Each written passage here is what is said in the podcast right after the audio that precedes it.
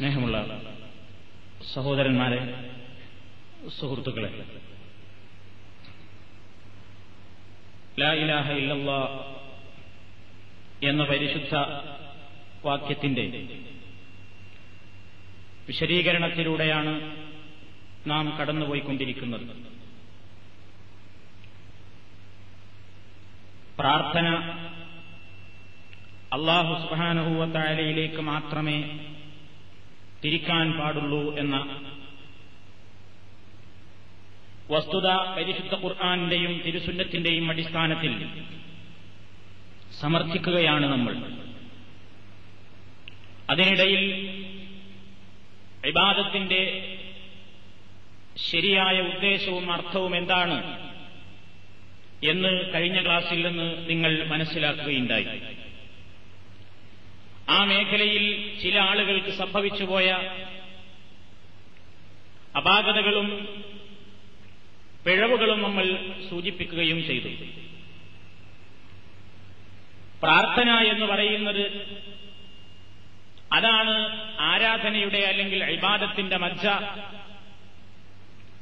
പ്രാർത്ഥനയുള്ളതെന്തും ഇബാദത്താണ് എന്ന് നമ്മൾ വിശദീകരിക്കുകയുണ്ടായി. എന്താണ് പ്രാർത്ഥന? പ്രാർത്ഥനയായിത്തീരുന്ന സഹായത്തേട്ടവും അല്ലാത്ത നിലക്കുള്ള സഹായത്തേട്ടവും തമ്മിലുള്ള വ്യത്യാസം എന്താണ് എന്നതിലേക്കുള്ള ഒരു സൂചന മാത്രമാണ് കഴിഞ്ഞ ക്ലാസ്സിൽ നിങ്ങൾ കേട്ടത്. അതല്പം വിശദീകരിക്കേണ്ടതാണ്. അല്ലാഹുവേ, നിന്നോട് മാത്രമേ ഞങ്ങൾ സഹായം ചോദിക്കുകയുള്ളൂ എന്ന് പറയുമ്പോൾ ജീവിതത്തിൽ നമ്മൾ പലരോടും സഹായം അഭ്യർത്ഥിക്കുന്നുണ്ടല്ലോ, പലരെയും വിളിച്ച് സഹായം തേടുന്നുണ്ടല്ലോ, പല കാര്യത്തിനു വേണ്ടിയും. എങ്കിൽ ഇസ്ലാമിൽ അനുവദിക്കപ്പെട്ട സഹായത്തേട്ടവും അനുവദനീയമല്ലാത്ത ശിർക്കും കുഫറുമായി പോകുന്ന സഹായത്തേട്ടവും ഉണ്ട്. രണ്ടും തമ്മിൽ വേർതിരിച്ച് മനസ്സിലാക്കാത്തതാണ് ഈ വിഷയത്തിൽ ജനങ്ങൾ അപകടത്തിൽപ്പെടാൻ ഏറ്റവും കൂടുതൽ കാരണമായി തീർന്നിട്ടുള്ളത്. സാമൂഹ്യ ജീവിയാണ് മനുഷ്യൻ. ഇവിടെ അല്ലാഹു സുബ്ഹാനഹു വ തആല ഓരോ വസ്തുവിനും ചില പ്രത്യേകമായ കഴിവുകളും സ്വഭാവങ്ങളുമൊക്കെ നൽകിയിട്ടുണ്ട്. ഈ പ്രപഞ്ചത്തിൽ കാണുന്ന മുഴുവൻ വസ്തുക്കൾക്കും പ്രകൃത്യാ അല്ലാഹു സുബ്ഹാനഹു വ തആല ചില കഴിവുകൾ ആദ്യമേ നൽകിയിട്ടുണ്ട്. ഉറുമ്പ് മുതൽ ആന വരെയുള്ള ചെറുതും വലുതുമായ ജീവികൾ, എല്ലാ വസ്തുക്കൾക്കും അതാതിന്റേതായ കഴിവുകളും സ്വഭാവങ്ങളും പ്രകൃതിയുമാണ് അല്ലാഹു നൽകിയിട്ടുള്ളത്. ഫിർഔനിന്റെ അടുക്കലേക്ക് ദീനുൽ ഇസ്ലാമിനെ ലാ ഇലാഹ ഇല്ലല്ലാഹ് പരിചയപ്പെടുത്താൻ പോയ മൂസാ നബിയോട് ഫറോവ തിരിച്ചു ചോദിച്ചു, നിന്റെ റബ്ബ് ആരാണ്? നീ പരിചയപ്പെടുത്തുന്ന റബ്ബ് ആരാണ്? മൂസാ നബി അലൈഹിസ്സലാത്തു വസ്സലാം നൽകിയ മറുപടി, റബ്ബുനല്ലദീ അഅതാ കുല്ല ശൈഇൻ ഖൽഖഹു സുമ്മ ഹദാ. എല്ലാ വസ്തുക്കൾക്കും കുല്ല ശൈഇൻ കുല്ല കുല്ല ശൈഇൻ റബ്ബുനല്ലദീ അഅതാ കുല്ല ശൈഇൻ ഖൽഖഹു, എല്ലാ വസ്തുക്കൾക്കും അവയുടേതായ സൃഷ്ടിപ്പ് നൽകുകയും സുമ്മ ഹദാ എന്നിട്ട് അവയെ മാർഗദർശനം നൽകുകയും ചെയ്തവനാണ് നമ്മുടെ നാഥൻ. ഞാൻ പറഞ്ഞു വരുന്നത്, ഈ പ്രപഞ്ചത്തിലുള്ള ഓരോ വസ്തുവിനെയും നമ്മൾ സമീപിക്കുന്നത് അതിന് അല്ലാഹു പ്രകൃത്യാ നൽകിയ കഴിവുകളുടെ അടിസ്ഥാനത്തിലാണ്. ഉറുമ്പിന് ഉറുമ്പിന്റേതായ കഴിവുണ്ട്, ആനയ്ക്ക് ആനയുടേതായ കഴിവുണ്ട്. ഉറുമ്പിന് അല്ലാഹു എന്തുകൊണ്ടൊരു കുതിരയുടെ ശക്തി കൊടുത്തുകൂടാ എന്ന് പറഞ്ഞുകൊണ്ട് സവാരിക്ക് വേണ്ടി ആരും ഉറുമ്പിന്റെ മാളങ്ങൾ അന്വേഷിച്ചു പോകാറില്ല. അതുപോലെ തന്നെ തടി പിടിപ്പിക്കാൻ വേണ്ടി ആനയെ തന്നെയാണ് നമ്മൾ വിളിക്കാറുള്ളത്, അതിന് ആടിനെ ഉപയോഗപ്പെടുത്താറില്ല. ആടിന് ആടിന്റെ കഴിവാണ് നമുക്കറിയാം, ആനയ്ക്ക് ആനയുടെ കഴിവാണ്. തേങ്ങയിടാൻ വേണ്ടി ആരും പ്ലാവിൽ കയറാറില്ല, തിരിച്ചും സംഭവിക്കാറില്ല. ഓരോ വസ്തുവിനും അതിന്റേതായ കഴിവുകളുണ്ട് എന്ന് എല്ലാവരും അംഗീകരിക്കുന്നു എന്ന് ചുരുക്കം. ഇതേപോലെ പടച്ചതമ്പുരാൻ പടച്ചിട്ടുള്ള അവന്റെ ഒരു സൃഷ്ടികളിൽ ഉത്തമന്മാരാണ് മനുഷ്യന്മാർ. ആ മനുഷ്യന്മാർക്ക് അല്ലാഹു മനുഷ്യര് എന്ന നിലക്ക് ചില കഴിവുകൾ നൽകിയിട്ടുണ്ട്. ആ കഴിവുകളുടെ അടിസ്ഥാനത്തിലാണ് പരസ്പരം നമ്മൾ അങ്ങോട്ടും ഇങ്ങോട്ടും സഹായം ചോദിക്കുന്നതും സഹായിക്കുന്നതും. ആ സഹായം ചോദിക്കലും സഹായം സ്വീകരിക്കലും കൂടാതെ സാമൂഹ്യ ജീവിയായ മനുഷ്യന് ഈ ഭൂമുഖത്ത് ജീവിക്കാനും സാധ്യമല്ല. അനുവദനീയമായ സഹായത്തേട്ടമേത്, അനുവദിക്കപ്പെടാത്ത സഹായത്തേട്ടമേത് എന്നാണ് ഞാൻ വിശദീകരിച്ചു വരുന്നത്.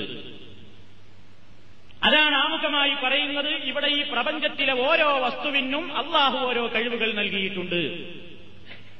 ആ കഴിവിന്റെ അടിസ്ഥാനത്തിൽ, അള്ളാഹു നൽകിയ കഴിവുകളുടെ അടിസ്ഥാനത്തിൽ നമുക്ക് സഹായം ചോദിക്കാം. ഇവിടെയുള്ള മൃഗങ്ങളെയും ജീവികളെയും വസ്തുക്കളെയും എല്ലാം എന്തിനു വേണ്ടി നമ്മൾ ഉപയോഗപ്പെടുത്തുന്നുവോ ആ കഴിവുകളൊക്കെ അതിന് അള്ളാഹു മുമ്പേ നൽകിയിട്ടുണ്ട് എന്നതിന്റെ അടിസ്ഥാനത്തിലാണ് നമ്മൾ അവയെ സമീപിക്കുന്നത്. മനുഷ്യനും അങ്ങനെ തന്നെ. മനുഷ്യന് മനുഷ്യൻ എന്ന നിലയ്ക്ക് ചില പ്രകൃതിയായുള്ള കഴിവുകളുണ്ട്. അത് അവന്റെ സ്വന്തം കഴിവല്ല, അള്ളാഹു അവന് ജന്മനാ നൽകിയിട്ടുള്ള, അല്ലെങ്കിൽ മനുഷ്യൻ എന്ന നിലയ്ക്ക് അള്ളാഹു അവന് നൽകിയിട്ടുള്ള കഴിവുകളാണ്. അതിന്റെ അടിസ്ഥാനത്തിൽ പലരുടെയും സഹായം സ്വീകരിക്കാതെ ഈ ഭൂമുഖത്തൊരൊറ്റ മനുഷ്യനും ജീവിക്കാൻ സാധ്യമല്ല. ജനിച്ചു വീഴുന്ന കുഞ്ഞ്, അവിടെ മുതൽ അവന് സഹായം സ്വീകരിക്കേണ്ടി വരികയാണ്. അവന്റെ ഉമ്മ, അവന്റെ പിതാവ്, മാതാപിതാക്കൾ, മാതാപിതാക്കളുടെ സഹായം സ്വീകരിക്കേണ്ടി വരുന്നു. അസുഖം പിടിച്ചാൽ ഒരു ഡോക്ടറുടെ സഹായം സ്വീകരിക്കേണ്ടി വരുന്നു. മറ്റുള്ള കാര്യങ്ങൾക്ക് വേണ്ടി ചിലപ്പോൾ എഞ്ചിനീയർമാരുടെ സഹായം ആവശ്യമായി വരുന്നു. അതേപോലെ തന്നെ തന്റെ ജ്യേഷ്ഠന്മാരുടെയും മരിയന്മാരുടെയും അടങ്ങുന്ന സഹോദരീ സഹോദരങ്ങളുടെയും അയൽവാസികളുടെയും ബന്ധുക്കളുടെയും അതൊന്നുമല്ലാത്ത നാട്ടുകാരുടെയും എല്ലാവരുടെയും സഹായം ഒരു നിലക്കല്ലെങ്കിൽ മറ്റൊരു നിലക്ക് മനുഷ്യൻ ഇവിടെ നിർബന്ധമായും സ്വീകരിക്കേണ്ടി വരുന്നു. സ്വീകരിക്കാതെ അവന് ജീവിക്കാൻ സാധ്യമല്ല. അതുകൊണ്ട് അല്ലാഹു സുബ്ഹാനഹു വ തആല പറഞ്ഞു, മനുഷ്യർക്ക് മനുഷ്യരെന്ന നിലക്ക് ഞാൻ നൽകിയിട്ടുള്ള കഴിവുകളുടെ അടിസ്ഥാനത്തിൽ നല്ല കാര്യങ്ങൾക്ക് നിങ്ങൾ പരസ്പരം സഹകരിക്കണം, സഹായിക്കണം. അതിൽ നിങ്ങൾ മുഖം തിരിഞ്ഞു നിൽക്കരുത്. വതആവനൂ അലൽ ബിർരി വത്തഖ്വാ വലാ തആവനൂ അലൽ ഇസ്മി വൽ ഉദ്വാൻ. വതആവനൂ, നിങ്ങൾ പരസ്പരം സഹകരിക്കുക. അലൽ ബിർരി വത്തഖ്വാ, പുണ്യത്തിന്റെയും ഭക്തിയുടെയും വിഷയങ്ങളിൽ നല്ല കാര്യങ്ങൾക്ക് നിങ്ങൾ പരസ്പരം സഹകരിക്കുക, പരസ്പരം സഹായിക്കണം. വലാ തആവനൂ അലൽ ഇസ്മി വൽ ഉദ്വാൻ, പാപത്തിന്റെയും ശത്രുതയുടെയും പേരിൽ കാര്യങ്ങളിൽ നിങ്ങൾ സഹകരിക്കരുത്. ഈ നിലയ്ക്ക് മനുഷ്യൻ അവന് ആവശ്യമായ കാര്യങ്ങളിൽ അള്ളാഹു മറ്റൊരു മനുഷ്യനിലൂടെ അവന് കിട്ടുമെന്ന് അള്ളാഹു നൽകിയ കഴിവിന്റെ അടിസ്ഥാനത്തിൽ പരസ്പരം അങ്ങോട്ടും ഇങ്ങോട്ടും നേർക്ക് നേരെ സഹായങ്ങൾ ചോദിക്കാവുന്നതാണ് ഭൗതിക ജീവിതത്തിൽ. ഈ നിലക്കുള്ള സഹായത്തേട്ടത്തിന്റെ പരിശുദ്ധ ഖുർആനിൽ പേര് പറഞ്ഞിട്ടുണ്ടെന്ന് ഇസ്തിഗാസ. ഇസ്തഗാസ എന്ന് പറഞ്ഞാൽ സഹായം തേടി എന്നാണ് അർത്ഥം. മഴയെ തേടിയെന്നും അതിന്റെ ഭാഷയിൽ അർത്ഥമുണ്ട്.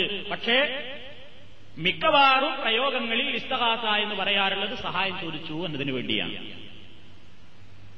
ഈ നിലക്ക് മനുഷ്യ കഴിവിൽ പെടുന്ന കാര്യങ്ങൾ, അപ്പൊ തെറ്റിദ്ധരിക്കരുത്. മനുഷ്യ കഴിവിൽ പെടുന്ന എന്ന് ഞാൻ പറയുമ്പോൾ തെറ്റിദ്ധരിക്കരുത്. എന്തിനാ അങ്ങനെ പറയുന്നത്? ഇത് തെറ്റിദ്ധരിപ്പിക്കാൻ വേണ്ടി ചില ആളുകൾ ഇവിടെ നടക്കുന്നുണ്ട്.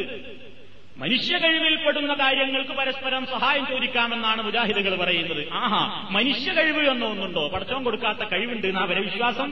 ഒരു പഴിച്ചു പോയില്ലേന്നാണ്. അതുകൊണ്ടാണ് ആദ്യമേ പറയുന്നത് മനുഷ്യ കഴിവുകളുടെ അടിസ്ഥാനത്തിൽ എന്ന് പറഞ്ഞാൽ, ഞാൻ ആദ്യം വിശദീകരിച്ചു, അള്ളാഹു മനുഷ്യൻ മനുഷ്യൻ എന്ന നിലക്ക് ചില കഴിവ് കൊടുത്തിട്ടുണ്ട്. ആടിന് ആട് എന്ന നിലക്ക് ചില കഴിവുണ്ട്. ആനക്ക് ആന എന്ന നിലക്ക് ചില കഴിവുകളുണ്ട്. ഓരോ വൃക്ഷത്തിനും ഇന്ന വൃക്ഷം എന്ന നിലക്ക് അതിന് ചില പ്രത്യേകതകളുണ്ട്. ആ പ്രത്യേകതകളുടെ അടിസ്ഥാനത്തിൽ മനുഷ്യ കഴിവിൽ പെടുന്ന കാര്യങ്ങൾ പരസ്പരം അങ്ങുമിങ്ങും സഹായം ചോദിക്കുന്നത് ഇസ്ലാം അനുവദിക്കുന്നു, പ്രോത്സാഹിപ്പിക്കുന്നു. അതുകൂടാതെ ജീവിക്കാനും സാധ്യമല്ല. അങ്ങനെ സഹായം തേടിയ സംഭവങ്ങൾ ഖുർആനിലുണ്ട്. മൂസാ നബി അലൈഹിസ്സലാത്തു വസ്സലാം ഒരിക്കൽ അങ്ങാടിയിലൂടെ നടക്കുകയാണ്. അങ്ങാടിയിലൂടെ അങ്ങനെ നടന്നുകൊണ്ടിരിക്കുമ്പോൾ മൂസാ നബി അലൈഹിസ്സലാത്തു വസ്സലാമിന്റെ ഗോത്രത്തിൽപ്പെട്ട ഒരു മനുഷ്യനും ശത്രുഗോത്രത്തിൽപ്പെട്ട ഒരാളും തമ്മിൽ അടിപിടി കൂടുകയാണ്.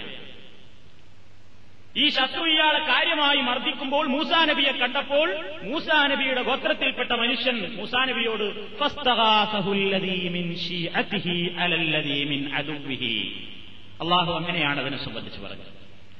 ഫസ്തഗാസഹു, മൂസാ നബിയോട് സഹായം തേടി. അല്ലദീ മിൻ ശീഅതിഹി, അദ്ദേഹത്തിന്റെ പാർട്ടിയിൽപ്പെട്ട ആള്.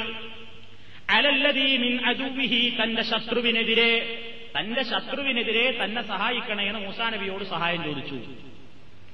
ഫവകസഹു മൂസാ ഫഖളാ അലൈഹി, മൂസാ നബി അലൈഹി സ്വലാത്തു വസ്സലാം ഓടിച്ചെന്ന് ശത്രുവിനെ നെഞ്ചത്ത് ഒരു ഇടി വെച്ചു കൊടുത്തു. ആ ഇടി കുറച്ച് ഓവറായി പോയി. അപ്പൊ തന്നെ അദ്ദേഹം ക്ലോസ് ആയി, മരിച്ചുപോയി.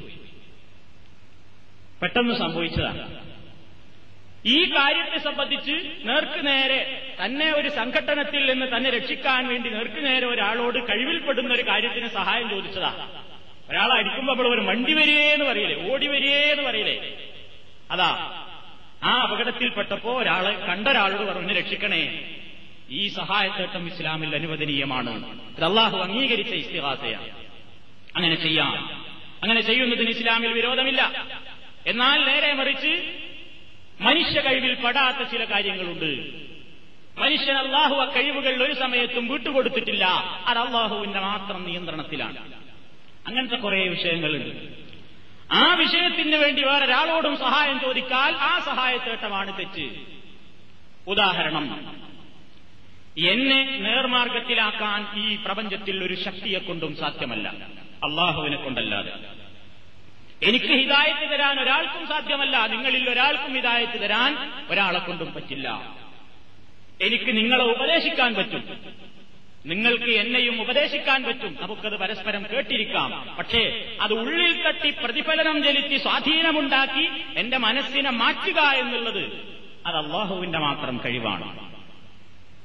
മഹാനായ പ്രവാചകൻ സല്ലല്ലാഹു അലൈഹി വസല്ലം അബൂതാലിബിന്റെ അടുക്കൽ മരണം ഹാജരായ സന്ദർഭത്തിൽ പോയിട്ട് ആവശ്യപ്പെട്ടു, യാ അമ്മി ഖുൽ ലാ ഇലാഹ ഇല്ലല്ലാഹ്, പിതൃവ്യ ഒന്ന് ലാ ഇലാഹ ഇല്ലല്ലാഹ് പറയണം.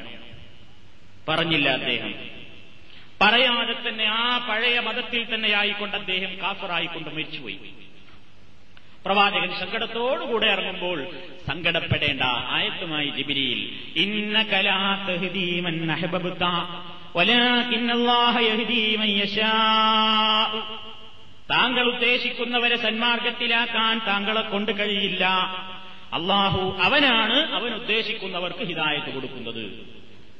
അപ്പൊ എന്റെ ഹൃദയത്തിന് വെളിച്ചം പകരാൻ, സന്മാർഗത്തിലേക്ക് വെളിച്ചം പകരാൻ ഞാൻ വേറൊരു ശക്തിയോട് പ്രാർത്ഥിച്ചാൽ അത് തെറ്റാണ്. മഹാനായ മുഹമ്മദ് നബിയാണല്ലോ ഈ ലോകത്തേക്ക് ഹിദായത്തുമായി അള്ളാഹു സുബ്ഹാനഹു വ തആല പറഞ്ഞയച്ച ഏറ്റവും വലിയ പ്രവാചകൻ.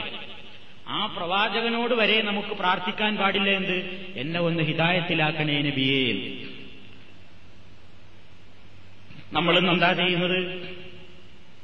നമ്മൾ ശൈഖ് മുഹീദ്ദീൻ അബ്ദുൽ ഖാദിർ ജീലാനിയോട് ഖുതുബിയ്യത്ത് എന്ന പദ്യത്തിലൂടെ ചൊല്ലുകയാണ്, ബസ്സിർ ഫുആദി സിറാതൻ അൻത സാലികുഹു ഫല്ലാഹു അഅതാകഹു വ അൻത മാലികുഹു വനജ്ജിനി മിൻ ലമാ ഫീഹാ മഹാലികുഹു സുൽത്താന കുല്ലി വലിയിൻ മുഹിയദ്ദീനി. ഖുതുബിയ്യത്തിലുള്ള വരികളാണ്. ഏതാ ഈ സാധനം?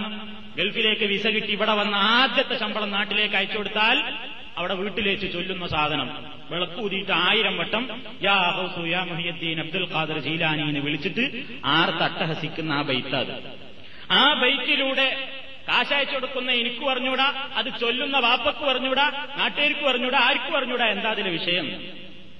അതിലെന്താ നമ്മൾ പറയുന്നത്? ബസ്സിർ ഫുആദി, എന്റെ ഹൃദയത്തേക്ക് അങ്ങൊന്ന് വെളിച്ചം നൽകണം. ആരോടാ പറയുന്നത്? മഹാനായ റബ്ബിനോടാണോ? അല്ല, ശൈഖ് മുഹിയുദ്ദീൻ അബ്ദുൽ ഖാദിർ ജീലാനിയോട് അപേക്ഷിക്കുകയാണ്, ബസ്സിർ ഫുആദി, എന്റെ ഹൃദയത്തിലേക്ക് അങ്ങ് ബസാറത്ത് നൽകണം, വെളിച്ചം പകരണം, സിറാത്തൻ, ഒരു വഴിയിലേക്ക്. ഏതാണ് ആ വഴി? അൻത സാലികുഹു, നിങ്ങളാ വഴിയിൽ പ്രവേശിച്ചു കഴിഞ്ഞിട്ടുണ്ട്. എങ്ങനെയാണ് ആ വഴിയിൽ നിങ്ങൾ പ്രവേശിച്ചത്? എന്തുകൊണ്ടാണ് ഞാൻ നിങ്ങളോടത് ചോദിക്കുന്നത്? ബസ്സിർ ഫുആദി സിറാതൻ അൻത സാലികുഹു ഫല്ലാഹു അഅതാകഹു വ അൻത മാലികുഹു, അല്ലാഹു നിങ്ങൾക്ക് നൽകിയിട്ടുണ്ടത്, അതുകൊണ്ട് ഇപ്പോൾ ആ വഴിയുടെ ഉടമ നിങ്ങളാണ്, ആ സന്മാർഗത്തിന്റെ മാലിക് നിങ്ങളാണ്. അതുകൊണ്ട് നിങ്ങളോട് ചോദിക്കുന്നു, എനിക്ക് ഹിദായത്ത് തരണം. തീർന്നില്ല, നരകത്തിൽ നിന്ന് എന്നെ രക്ഷപ്പെടുത്തണം. വനജ്ജിനി മിൻ ലളാഫിഹാ മഹാലികുഹു, എല്ലാ നാശങ്ങളും ആപത്തുകളും നിറഞ്ഞു കിടക്കുന്ന കത്തിയെരിയുന്ന നരകമുണ്ട്, ആ നരകത്തിൽ നിന്ന് എന്റെ ഹൃദയത്തെ അല്ലെങ്കിൽ എന്നെ അങ്ങ് രക്ഷപ്പെടുത്തണേ. സുൽത്താന കുല്ലി വലിയിൻ മുഹിയദ്ദീനി, എല്ലാ ഔലിയാക്കന്മാരുടെയും രാജാവായിരിക്കുന്ന സുൽത്താനായിരിക്കുന്ന ഷെയ്ഖ് മുഹീദ്ദീനെ എനിക്ക് ഹിദായത്തും തരണം, നരകത്തിൽ നിന്ന് രക്ഷപ്പെടുത്തും വേണം. ഇതൊരു മുസ്ലിമിന് പ്രാർത്ഥിക്കാൻ പാടില്ല. മനുഷ്യ കഴിവിൽപ്പെട്ടതല്ല ഒരാൾക്ക് ഹിദായത്ത് കൊടുക്കൽ, മനുഷ്യ കഴിവിൽപ്പെട്ടതല്ല ഒരാളെ നരകത്തിൽ നിന്ന് രക്ഷപ്പെടുത്തൽ. അത് രണ്ടിനും വേണ്ടി ഇവിടെ പ്രാർത്ഥിച്ചിരിക്കുന്നു. മനുഷ്യ കഴിവുകൾ അസ്തമിക്കുന്ന ഘട്ടങ്ങളിൽ മനുഷ്യ കഴിവിൽപ്പെടാത്ത പ്രശ്നങ്ങൾക്ക് വേണ്ടി ഒരാളോടും സഹായം ചോദിക്കാൻ ഒരു മുസൽമാന് പാടില്ല. ഇസ്ലാമിന്റെ ഖണ്ഡിതമായ നിയമമാണ്. ആദ്യം പറഞ്ഞ രൂപത്തിലുള്ള സഹായത്തേട്ടങ്ങൾ, എനിക്ക് പത്ത് രൂപ ആവശ്യമുണ്ട്, കടം വേണം, അത് ആരോടും ചോദിക്കാം. പത്ത് രൂപ തരുമോ? കടം വാങ്ങുന്നു നമ്മൾ. റേഷൻ ഷോപ്പിൽ പോയി അരി വാങ്ങുന്നു, ഡോക്ടറുടെ സഹായം തേടുന്നു ചികിത്സക്ക് വേണ്ടി. അങ്ങനെയുള്ള എല്ലാ പ്രശ്നങ്ങളും നടക്കുന്നു. പക്ഷേ ആ ഡോക്ടർ മരിച്ചുപോയി. സാധാരണയായി നമ്മളെ ചികിത്സിച്ചിരുന്നൊരു ഡോക്ടർ അയാൾ മരിച്ചുപോയി. മരിച്ചുപോയതിനു ശേഷം ഞാൻ എന്റെ റൂമിലിരുന്നിട്ട് ഇങ്ങനെ വിളിക്കുകയാണ്, ഡോക്ടറെ എനിക്ക് പനിയാണ്, എന്റെ രോഗം ശിപ്പയാക്കണം. ഒരു വിഭാഗം ആൾക്കാർ പറയുന്നത് ഡോക്ടർ ചികിത്സിക്കാൻ വേണ്ടി റൂമിലിരുന്നിരുന്ന സമയത്ത് അദ്ദേഹത്തോട് പോയി ആവശ്യപ്പെടുന്നത് പോലെ തന്നെയാണ് കബറിന് പോയി ആവശ്യപ്പെടുന്നതും. രണ്ടും സഹായത്തേട്ടം ഒരേപോലെ തന്നെയാണ്. ആദ്യത്തേത് പറ്റുമെന്നുണ്ടെങ്കിൽ രണ്ടാമത്തേതും പറ്റുമെന്നാണ് ഇവർ വാദിക്കുന്നത്. അത് ശരിയല്ല. പരിശുദ്ധ ഖുർആനിന്റെ ഖണ്ഡിതമായ തീരുമാനങ്ങൾക്കെതിരാണ്. അള്ളാഹുവിനോട് മാത്രമുള്ള സഹായത്തേട്ടത്തിനും അള്ളാഹു പ്രയോഗിച്ചത് ഇസ്തിഗാസ എന്നാണ്. ബദർ യുദ്ധത്തിന് പോകാൻ വേണ്ടി ഒരുങ്ങി നിൽക്കുമ്പോൾ മഹാനായ പ്രവാചകനും സഹാബത്തും കൂടെ അള്ളാഹുവിന്റെ മുമ്പിൽ കൈനീട്ടിക്കൊണ്ട് പ്രാർത്ഥിച്ച ആ പ്രാർത്ഥനയെ സംബന്ധിച്ച് അള്ള പരിചയപ്പെടുത്തിയതും എന്താണ്? ഇത് തസ്തഗീതൂന റബ്ബക്കും ഫസ്തജാബ ലക്കും അന്നീ മുമിദ്ദുക്കും ബിഅൽഫിൻ മിനൽ മലായികതി മുർദിഫീൻ. ഇത് തസ്തഗീതൂന, നിങ്ങൾ ഇസ്തിഗാസ തേടിയ സന്ദർഭം, സഹായം ചോദിച്ച സന്ദർഭം, റബ്ബക്കും നിങ്ങളുടെ റബ്ബിനോട്, ഫസ്തജാബലക്കും നിങ്ങളുടെ റബ്ബ് നിങ്ങൾക്ക് ഉത്തരം നൽകി, അന്നീ മുമിദ്ദുക്കും ഞാൻ നിങ്ങളെ സഹായിക്കാം, ബി അൽഫിൻ മിനൽ മലായികതി മുർദിഫീൻ ആയിരക്കണക്കിന് മലക്കുകളെ യുദ്ധത്തിന് ഇറക്കിക്കൊണ്ട്. അള്ളാഹുവിനോടുള്ള സഹായത്തേട്ടം, അനുവദിക്കുമാകുന്ന സഹായത്തേട്ടങ്ങൾ പരസ്പരം നമ്മൾ അങ്ങോട്ടും ഇങ്ങോട്ടും നമ്മുടെയൊക്കെ കഴിവിൽപ്പെടുന്ന കാര്യങ്ങൾക്ക് ചോദിക്കുന്ന സഹായത്തേട്ടങ്ങളാണ്. ഇസ്ലാമിലത് തെറ്റാണെന്ന് ആരും പറയുന്നില്ല, ആർക്കും അതിനോട് എതിർപ്പുമില്ല. പക്ഷേ അനുവദിക്കപ്പെടാത്ത സഹായത്തേട്ടങ്ങൾ ഏതാണ് എന്ന് ഏത് ബുദ്ധിക്കും മനസ്സിലാക്കാം. അള്ളാഹുവിനോട് ചോദിക്കുന്ന അതേ കാര്യങ്ങൾ പടപ്പുകളിൽ മറ്റൊരാളോടും നമുക്ക് ചോദിക്കാൻ പാടില്ല. അത് അള്ളാഹു ശക്തമായി വിലക്കിയതാണ്. വേറെ ആരെയും വിളിക്കാൻ പാടില്ല എന്ന് പറഞ്ഞാൽ എന്താ അതുകൊണ്ട് അർത്ഥം? മഹാനായ പ്രവാചകനോട് റബ്ബന പ്രഖ്യാപിക്കാൻ പറയുന്നു സൂറത്തുൽ ജിന്നിലൂടെ, ഖുൽ ഇന്നമാ അദഉ റബ്ബീ വലാ ഉശ്രികു ബിഹി അഹദാ. നബിയെ പ്രഖ്യാപിക്കുക, ഇന്നമാ അദഉ റബ്ബി, ഞാൻ എന്റെ റബ്ബിനെ മാത്രമേ വിളിക്കുകയുള്ളൂ. മുഹമ്മദ് നബി വിളിച്ചിട്ടില്ലേ? ആയിഷ ബീവി ഇങ്ങോട്ട് വാ, അബൂബക്കറെ ഇങ്ങോട്ട് വാ, അലി ഇങ്ങോട്ട് വാ, പലരെയും വിളിച്ചിട്ടില്ലേ? മഹാനായ പ്രവാചകന്റെ ജീവിതത്തിൽ ഒരുപാട് ആളുകളെ വിളിച്ചിട്ടില്ലേ? എന്താ നബിയാ പറഞ്ഞത്? അതാ പറഞ്ഞത്, ഇന്നമാ അദഉ റബ്ബി, ഞാൻ എന്റെ റബ്ബിനെ മാത്രമേ വിളിക്കൂ എന്ന് പറഞ്ഞാൽ ഇസ്ലാമിൽ വളരെ വ്യക്തമായി തന്നെ പഠിപ്പിക്കപ്പെട്ടിട്ടുണ്ട്. അനുവദിക്കപ്പെടാ അനുവദിക്കുന്ന വിളിയേതാണ്, അനുവദനീയമല്ലാത്ത വിളിയേതാ. അത് രണ്ടും തമ്മിലുള്ള വ്യത്യാസം ഈ ലോകത്ത് മൂല്യരല്ലാത്ത എല്ലാ ആൾക്കാർക്കും മനസ്സിലായിട്ടില്ല. സാധാരണക്കാർക്കൊന്നും ആ കാര്യത്തിൽ സംശയമില്ല. പക്ഷെ മൂല്യന്മാർക്ക് ആർക്കും ഇന്നേവരത് മനസ്സിലായിട്ടില്ല. ഇപ്പോഴും ചോദിക്കണ്, ഏയ് അല്ലാത്തവരോട് സഹായം ചോദിക്കാൻ പാടില്ലെന്ന് പറയുന്ന നിങ്ങൾ ഡോക്ടറോട് പോയി സഹായം ചോദിക്കാറില്ലേ? റേഷൻ ഷോപ്പിൽ പോയി അരി ചോദിക്കാറില്ലേ? അവിടെ പോയി പത്ത് രൂപ കടം ചോദിക്കാറില്ലേ? രാമ ഒരു കപ്പ് കാപ്പി കാപ്പി തരൂ എന്ന് പറയാറില്ലേ? ഇതുപോലെയൊക്കെ തന്നെയല്ലേ മഹാനായ മുഹീദ്ദീൻ ശൈഖിനോടും ഞങ്ങൾ സഹായം ചോദിക്കുന്നത്. മൂല്യരല്ലാത്ത എല്ലാ ആൾക്കാർക്കും മനസ്സിലായിട്ടുണ്ട് ഈ വിളിയും പ്രാർത്ഥനയും തമ്മിലുള്ള വ്യത്യാസം എന്താണ്. അതുകൊണ്ട് മുഹമ്മദ് നബിയുടെ ഈ വർത്തമാനം, ഈ പ്രഖ്യാപനത്തിന്റെ ഉദ്ദേശം എന്താണ് സാധാരണക്കാർക്കൊക്കെ മനസ്സിലായിട്ടുണ്ടാവും. അല്ലെങ്കിൽ മുഹമ്മദ് നബി ആയിഷ ബീവിനെ വിളിച്ചിട്ടുണ്ട്, ഫാത്തിമ ബീവിനെ വിളിച്ചിട്ടുണ്ട്, എല്ലാവരും വിളിച്ചിട്ടുണ്ട്. പക്ഷേ ഇവിടെ അള്ള പ്രഖ്യാപിക്കാൻ പറയുന്നു, ഇന്നമാ അദഉ റബ്ബീ, ഞാൻ എന്റെ റബ്ബിനെ മാത്രമേ വിളിക്കുകയുള്ളൂ. കണ്ടോ, വലാ ഉശ്രികു ബിഹി അഹദാ, അവനിൽ ഞാൻ ഒരാളെയും പങ്കു ചേർക്കുകയില്ല. അത് നബി സല്ലല്ലാഹു അലൈഹി വസല്ലം അങ്ങോട്ട് പ്രഖ്യാപിച്ചു കഴിഞ്ഞു. അതുകൊണ്ട് പരിശുദ്ധ ഖുർആനിലെ നിരവധി ആയത്തുകളോട് അല്ലാഹു തആല പറയുകയാണ്, ഇന്നലക്കുള്ളൊരു സഹായത്തേട്ടം, ഒരു വിളി, പടച്ചോനെ എല്ലാവരും നിങ്ങൾ വിളിക്കാൻ പാടില്ല. വലാ തദഉ മിൻ ദൂനില്ലാഹി മാ ലാ യൻഫഉക വലാ യദുറുക ഫഇൻ ഫഅൽത ഫഇന്നക ഇദം മിനൽ ളാലിമീൻ. സൂറത്ത് യൂനുസിലെ നൂറ്റിയാറാമത്തെ വാക്യം. വലാ തദഉ, നീ വിളിക്കരുത്, മിൻ ദൂനില്ലാഹ്, അള്ളാഹുവിന് പുറമെ, മാലായൻ ഫഴുക്കവലായ ദുർക്കാ, നിനക്ക് ഉപകാരമോ ഉപദ്രവമോ ചെയ്യാത്തവയെ വിളിക്കരുത് എന്ന് പറഞ്ഞാൽ നീ പ്രാർത്ഥിക്കരുത്. പ്രാർത്ഥനയാകുന്ന വിളി, അതാണ് വിളി. എല്ലാ വിളിയും ശിർക്കാണോ? എല്ലാ വിളിയും ശിർക്കാണോ? അല്ല. വെളിയിലും ശിർക്ക് വരുന്നതും അല്ലാത്തതുണ്ട്. അത് തമ്മിലുള്ള വേർതിരിച്ചുള്ള വ്യത്യാസം ആവറേജ് ബുദ്ധിയുള്ള കോമൺ സെൻസ് എന്ന് പറയുന്ന സാധനമുള്ള എല്ലാ ആൾക്കാർക്കും ഇവിടെ മനസ്സിലായിട്ടുണ്ട്. അതുകൊണ്ട് ഫൈൻ പാൽത്ത ആ ശിർക്കായി പോകുന്ന ദുആയായി പോകുന്ന ആ വിളിയില്ലേ, ആ പ്രാർത്ഥനയായി പോകുന്ന വിളി മറ്റാരോടെങ്കിലും നീ നിർവഹിച്ചാൽ ഫഇന്നക ഇദം മിനൽ ളാലിബീൻ, നീ കടുത്ത അക്രമികളിൽ പെട്ടുപോകും. പരിശുദ്ധ ഖുർആനിന്റെ മുന്നറിയിപ്പ്. അതേപോലെ തന്നെ അല്ലാഹു പറയുന്നു ഇന്നല്ലദീന തദഊന മിൻ ദൂനില്ലാഹി ഇബാദുൻ അംസാലുകും ഫദഊഹും ഫല്യസ്തജീബൂ ലകും ഇൻ കുൻതും സാദിഖീൻ. സൂറത്തുൽ അഅറാഫിലെ നൂറ്റി തൊണ്ണൂറ്റിനാലാമത്തെ വാക്യം. ഇന്നല്ലദീന തദഊന മിൻ ദൂനില്ലാ, അല്ലാഹുവിന്റെ പുറമേ നിങ്ങൾ വിളിച്ച് പ്രാർത്ഥിച്ചുകൊണ്ടിരിക്കുന്ന ആളുകളൊക്കെ ആരാ? ഇബാദുൻ അംസാലുകും, അവരൊക്കെ നിങ്ങളെപ്പോലെയുള്ള റബ്ബിന്റെ അടിമകളാണ്, നിങ്ങളെപ്പോലത്തെ അല്ലാഹുവിന്റെ ദാസന്മാരാണ്. നിങ്ങളും അല്ലാഹുവിന്റെ ദാസന്മാരാണ്, അവരും അല്ലാഹുവിന്റെ ദാസന്മാരാണ്. അതുകൊണ്ട് ഫദഉഹും, നിങ്ങൾ അവരോടൊന്ന് ദുആ ചെയ്തു നോക്കിൻ. ഫല്യസ്തജീബൂ ലക്കും, അവരൊന്ന് നിങ്ങൾക്ക് ഉത്തരം ചെയ്യുന്നത് കാണട്ടെ. ഇൻ കുൻതും സാദിഖീൻ, നിങ്ങൾ സത്യ പറയുന്നത് നിങ്ങളൊന്ന് വിളിക്കിൻ, ഒന്ന് ഉത്തരം ചെയ്യട്ടെ. ഉത്തരം ചെയ്യാൻ സാധ്യമല്ല. ഖുർആനിൽ അല്ലാഹു അവനെ മാത്രമേ വിളിച്ച് പ്രാർത്ഥിക്കാവൂ എന്നുള്ളതിന് ഒരുപാട് തെളിവുകൾ, അവന്റെ മാത്രം കഴിവുകൾ എടുത്ത് വിശദീകരിച്ചിട്ട് ആ ആയത്തുള്ള എങ്ങനെ അവസാനിപ്പിച്ചത്? സൂറത്ത് ഫാത്തിറിലെ പതിമൂന്നാമത്തെയും പതിനാലാമത്തെയും വാക്യം. കുറെ ന്യായങ്ങൾ അല്ലാഹു അതിലൂടെ നിരത്തുകയാണ്. ളാഹു റബ്ബുക്കും ലഹുൽ മുൽക്കു വല്ലദീന തദഊന മിൻ ദൂനിഹി മാ യംലികൂന മിൻ ഖിത്മീർ ഇൻ തദഊഹും ലാ യസ്മഊ ദുആഅക്കും വലൗ സമഇഊ മസ്തജാബൂ ലക്കും വയൗമൽ ഖിയാമത്തി യക്ഫുറൂന ബിശിർകികും വലാ യുനബ്ബിഉക മിസ്ലു ഖബീർ. ദാലികും അല്ലാഹ്, മേൽ പറഞ്ഞ കഴിവുകളൊക്കെ ഉള്ളവനാണ് അല്ലാഹ്, അവനെ അല്ലാഹയാകാൻ കൊള്ളൂ, മറ്റുള്ളവരൊക്കെ വ്യാജ ദൈവങ്ങളാണ്. വല്ലദീനഹു ലഹുൽ മുൽക്കു, അവന് മാത്രമാണ് അധികാരമുള്ളത്.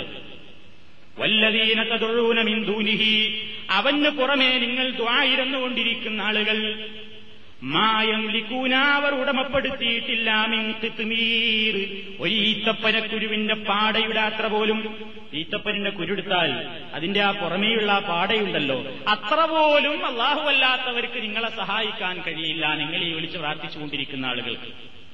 ഒന്നതാ അള്ള കാരണം പറഞ്ഞത്, അവർക്കതിന് കഴിയില്ല. കഴിയില്ല എന്ന് പറഞ്ഞതിന് പുറമെ പിന്നെ പറഞ്ഞു ഇൻ തദഊഹും, നിങ്ങളവരെ വിളിച്ചാൽ ലാ യസ്മഊ ദുആഅക്കും, നിങ്ങളുടെ ദുആ അവർ കേൾക്കില്ല, വിളിച്ചാൽ അവർ വിളി കേൾക്കൂല. ഇനി കേട്ടു എന്ന വാദത്തിന് വേണ്ടി സമ്മതിച്ചാൽ തന്നെയും വലൗ സമഇഊ, ഇനി കേട്ടു എന്ന് സങ്കല്പിച്ചാൽ തന്നെയും മസ്തജാബൂ ലക്കും, അവർ നിങ്ങൾക്ക് ഉത്തരം നൽകുകയില്ല. പിന്നെന്തിനാ നിങ്ങൾ വിളിച്ചത്? കേട്ടിട്ട് കേട്ടു വരുതെങ്ങനെ കേൾക്കാനാണോ? അല്ല, കേട്ടിട്ട് ഉത്തരം ചെയ്യണം, അതിനുവേണ്ടിയാ വിളിച്ചത്. ആ വിളിയുടെ ദൃശ്യം അതുകൊണ്ട് നേടുന്നില്ല, അവർ നിങ്ങൾക്ക് ഉത്തരം ചെയ്യില്ല. ഇതൊക്കെ ദുന്യാവിലെ കാര്യമാണ് പറഞ്ഞത്. ഇനി ഇതുകൊണ്ടൊന്നും അവസാനിക്കാൻ പോകുന്നില്ല. വയൗമൽ ഖിയാമ, അന്ത്യനാളിൽ യക്ഫുറൂന, അവർ നിഷേധിച്ച് തള്ളുന്നതാണ് ബിശിർക്കിക്കും, നിങ്ങൾ ചെയ്ത ഈ ശിർക്കിനെ. വലാ യുനബ്ബിഉക മിസ്ലു ഖബീർ, ഇതുപോലെ നിങ്ങൾക്ക് വർത്തമാനം പറഞ്ഞു തരുന്ന ഒരു അറിവുള്ളവൻ വേറെ ആരുമില്ല. അള്ള പറഞ്ഞു തരികയാണ് നമുക്ക്. ഒന്നാമത്തെ കാരണം പറഞ്ഞത് പഠിച്ചവരല്ലാത്തവരെ നിങ്ങൾ വിളിച്ചു ദുആയിരുന്നിട്ട് ഫലല്ല, അവർക്ക് നിങ്ങളെ സഹായിക്കാൻ കഴിയൂല എന്ന് ആദ്യം പറഞ്ഞത്. അതിന് എത്രയോ ആയത്തുകൾ ഖുർആൻ മറ്റു സ്ഥലത്ത് പറയുന്നു ഖുലിദുൽ ലദീന സഅൻതും മിൻ ദൂനിഹി ഫലാ യംലികൂന കശ്ഫദ്ദുർ അൻകും വലാ തഹ്വീല ഉലൈകൽ ലദീന യദഊന യബ്തഊന ഇലാ റബ്ബിഹിമുൽ വസീലത അയ്യുഹും അഖ്റബ് വയർജൂന റഹ്മതഹു വയഖാഫൂന അദാബഹു ഇന്ന അദാബ റബ്ബിക കാന മഹ്സൂറാ. സൂറത്തുൽ ഇസ്രാ. ഖുൽ ഇബി പറയുക, ഉദൂ, നിങ്ങൾ വിളിക്കിനടാ, ഒന്ന് വിളിക്കിൻ. അല്ലദീന സഅൻതും മിൻ ദൂനിഹി, പടച്ചതമ്പുരാന് പുറമേ നിങ്ങളുടെ സഹായികളാണെന്നും നിങ്ങളുടെ രക്ഷകരാണെന്നും വിചാരിക്കുന്ന ആൾക്കാരില്ലേ, അവരെ ഒന്ന് വിളിച്ചു നോക്കിൻ. ഫലാ യംലികൂന, അവർക്ക് കഴിയുകയില്ല. ലാ യംലികൂന എന്നുള്ളതിന് മുഫസ്സിരീങ്ങൾ അർത്ഥം കൊടുത്തതാ ലാ യഖ്ദിറൂന, അവർക്ക് കഴിയൂല. കശ്ഫൽ ദുർരി അൻകും, നിങ്ങളിൽ നിന്ന് ഒരു ബുദ്ധിമുട്ടിനെ ഇല്ലാതെയാക്കാൻ. വലാ തഹ്വീല, ഒന്ന് മറ്റൊന്നാക്കി തിരിച്ചുവിടാനോ അവരെ കൊണ്ട് പറ്റില്ല, കഴിയൂല. അവർ നിങ്ങൾ ഈ വിളിച്ച് പ്രാർത്ഥിച്ചുകൊണ്ടിരിക്കുന്ന ആളുകളുടെ തന്നെ അവസ്ഥ എന്താണ്? യദഊന യബ്തഊന ഇലാ റബ്ബിഹിമുൽ വസീലത അയ്യുഹും അഖ്റബ്, അവരിൽപ്പെട്ട ഏറ്റവും വലിയ വലിയ മഹാന്മാരായ ആൾക്കാർ പോലും അല്ലാഹുവിലേക്ക് അടുക്കാനുള്ള വഴി ആരാഞ്ഞുകൊണ്ടിരിക്കുകയാണ്. വയർസൂന റഹ്മത്തഹു, അള്ളാഹുവിന്റെ അനുഗ്രഹങ്ങളെ അവർ ആശിച്ചുകൊണ്ടിരിക്കുകയാണ്. വയഖാഫൂന അദാബഹു, അവന്റെ ശിക്ഷയെ അവർ ഭയപ്പെട്ടുകൊണ്ടിരിക്കുകയാണ്. അള്ളാഹുവിന്റെ ശിക്ഷ ഭയപ്പെട്ട് അവന്റെ രക്ഷയ്ക്ക് ആശയർപ്പിച്ചുകൊണ്ട് കഴിഞ്ഞുകൂടിക്കൊണ്ടിരിക്കുന്ന മഹാന്മാര് അവരുടെ തന്നെ പ്രശ്നത്തിൽ ബേജാറായിരിക്കുന്ന അവരെയാണോ നിങ്ങൾ വിളിച്ച് പ്രാർത്ഥിക്കുന്നത്? അത് ശരിയല്ല, അവർക്ക് നിങ്ങളെ സഹായിക്കാൻ കഴിയൂല. ഇതൊക്കെ അങ്ങനെ ഓതുമ്പോ എന്താ മറുപക്ഷത്തുനിന്ന് പറയുമല്ലോ, ആ മുജാഹിദ് നിങ്ങൾ ഖുർആനിൽ ഒരുപാട് ആയത്ത് ഓതിട്ടുണ്ട്, സംഗതിയൊക്കെ ശരി തന്നെ, പക്ഷെ അതൊക്കെ ബിംബങ്ങളെ വിളിച്ച് പ്രാർത്ഥിച്ചോലെയാണ്, ഞങ്ങൾ ബിംബങ്ങളോട് വിളിച്ച് പ്രാർത്ഥിക്കുന്നില്ല. എന്നാൽ ഈ ആയത്തിന്റെ തഫ്സീർ ഒന്നെടുത്ത് പരിശോധിച്ചു നോക്കൂ സഹോദരന്മാരെ. തഫ്സീർ ഇബ്നു കസീറിലാവട്ടെ, റാസിയിലാവട്ടെ, തബരിയിലാവട്ടെ, ഏത് തഫ്സീറായ തഫ്സീറുകളിലൊക്കെ ഈ ആയത്ത് ആരെപ്പറ്റിയാ പറഞ്ഞത്? ആരെ വിളിച്ച് പ്രാർത്ഥിക്കുന്നവരെ ആക്ഷേപിച്ചുകൊണ്ടാ പറഞ്ഞത്? കല്ലിനെ വിളിച്ചവരെയല്ല, ഷജറിനെയല്ല, ഹജറിനെയല്ല, കല്ലിനെയോ മരത്തെയോ എന്നും വിളിച്ച് പ്രാർത്ഥിച്ചവരെ പറ്റിയല്ല ഈ ആയത്ത് പറയുന്നത്. പിന്നെ ആരെയാ? ഈസാ നബി അലൈഹിസ്സലാത്തു വസ്സലാം, ഉസൈർ അലൈഹിസ്സലാം, മലായിക. ഈസാ നബിയെയും ഉസൈറിനെയും മലക്കുകളെയും ഒക്കെ വിളിച്ച് പ്രാർത്ഥിച്ച ആൾക്കാരെ എതിർത്തുകൊണ്ടായി ആയത്തിറങ്ങിയത്. നിങ്ങൾ വിളിച്ച് പ്രാർത്ഥിച്ചുകൊണ്ടിരിക്കുന്ന ഈ ആൾക്കാർ വരെ അള്ളാഹുവിന്റെ ശിക്ഷ ഭയപ്പെട്ടുകൊണ്ട് രക്ഷയാശിച്ചുകൊണ്ട് അവനിലേക്ക് അടുക്കാൻ ശ്രമിക്കുന്നവരാണ്. അവരെ വിളിച്ചാൽ വലാ യംലികൂന, അവർക്ക് കഴിയില്ല എന്ന് ഈസാ നബിയെയും ഉസൈറിനെയും മലക്കുകളെയും ഒക്കെ വിളിച്ച് പ്രാർത്ഥിച്ച ആളുകളെ ആക്ഷേപിച്ചുകൊണ്ടാണ് ഈ ആയത്ത് അവതരിപ്പിക്കപ്പെട്ടിട്ടുള്ളത്. തഫ്സീറുകളിൽ നമുക്കത് വായിച്ചു നോക്കിയാൽ ആർക്കും കാണാൻ സാധിക്കും. വെറും കല്ലല്ല, അല്ലെങ്കിൽ വെറും ഒരു ജീവനില്ലാത്ത വേറൊരു വസ്തുവിനെ വിളിച്ചവരോടല്ല, അള്ളാഹു അല്ലാത്ത ആളുകളെ വിളിച്ച് പ്രാർത്ഥിച്ച ആൾക്കാരെയാണ് അള്ളാഹു ആക്ഷേപിച്ചത്. ഇനിയും അവരുടെ കഴിവുകേടെന്ന് പറയുകയാണ്. യാ അയ്യുഹന്നാസു ദുരിബ മസലും ഫസ്തമിഉ ല ഇന്നല്ലദീന തദഊന മിൻ ദൂനില്ലാഹി ലയഖ്ലുഖൂ ദുബാബൻ വലവിജ്തമഉ ല വഇൻ യസ്ലുബുഹുമുസ് ദുബാബു ശൈഅൻ ലാ യസ്തൻഖിദൂഹു മിൻഹു ദഅഫത് താലിബു വൽ മത്ലൂബ്. സൂറത്തുൽ ഹജ്ജിലെ എഴുപത്തിമൂന്നാമത്തെ ആയത്ത്. അല്ലാഹു ഇതാ ജനങ്ങളെ നിങ്ങൾക്കൊരു ഉദാഹരണം പറഞ്ഞു തരുന്നു. ഫസ്തമിഉ ല, ശ്രദ്ധിച്ചു കേൾക്കിൻ അല്ലാഹു പറയുകയാണ്, ശ്രദ്ധിച്ചിരുന്നോളിൻ എന്നല്ല പറയുന്നു. ഇന്നല്ലദീന തദഊന മിൻ ദൂനില്ലാഹ്, അല്ലാഹുവിനെ പുറമേ നിങ്ങൾ വിളിച്ച് പ്രാർത്ഥിച്ചുകൊണ്ടിരിക്കുന്ന ആളുകൾ, ലയഖ്ലുഖൂ ദുബാബൻ വലവിജ്തമഉ ലഹു, അവരെല്ലാവരും കൂടെ ഒരുമിച്ച് കൂടിയാലും ഒരു ഈച്ചയെ പോലും പടക്കാൻ അവരെ കൊണ്ട് പറ്റില്ല. പടക്കാൻ പറ്റില്ലെന്ന് മാത്രമല്ല, അവരുടെ ശരീരത്തിൽ ഒരു ഈച്ച വന്നിരുന്നാൽ അതിനെ ആട്ടിയെടുക്കാൻ പോലും അവർക്ക് കഴിയില്ല. ബിംബത്തിന്റെ ശരീരത്തിൽ ഒരു ഈച്ച വന്നിരുന്നാൽ അതിനെ ആട്ടാൻ ആ ബിംബത്തിന് കഴിയില്ല. ഖബറിന്റെ മീസാൻ കല്ലിന്മേൽ ഒരു കൊതുക് വന്നിരുന്നാൽ അതിനെ ആട്ടാനുള്ള ശക്തി അതിൽ കിടക്കുന്ന വലിയനില്ല, ആർക്കുമില്ല. എന്ത് തന്നെ അവിടെ സംഭവിച്ചാലും അവരത് അറിയുന്നില്ല, കേൾക്കുന്നില്ല. ഒരു ശക്തിയും അവർക്ക് അതിന്റെ ശേഷം ഇനി നമ്മളെ സഹായിക്കാൻ ഇല്ല. അതുകൊണ്ട് തേടുന്നവനും ദുർബലനാണ്.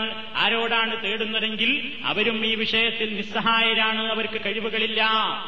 ആ മഹാന്മാരായ ആളുകളുടെ കൈവിനയിലാ പുച്ഛിച്ച് തള്ളിയിരിക്കുന്നു എന്നാണ് ഈ പറയാ. പുച്ഛിച്ച് തള്ളിയതല്ല, അള്ളാഹുവിന്റെ വാക്യങ്ങളാണ് ഈ പറയുന്നത്. പടച്ചോൻ പറയുന്നു അവർക്ക് നിങ്ങളെ സഹായിക്കാനാവില്ല.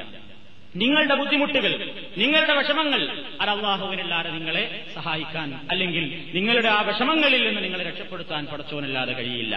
അള്ളാഹു വീണ്ടും പറയുന്നു,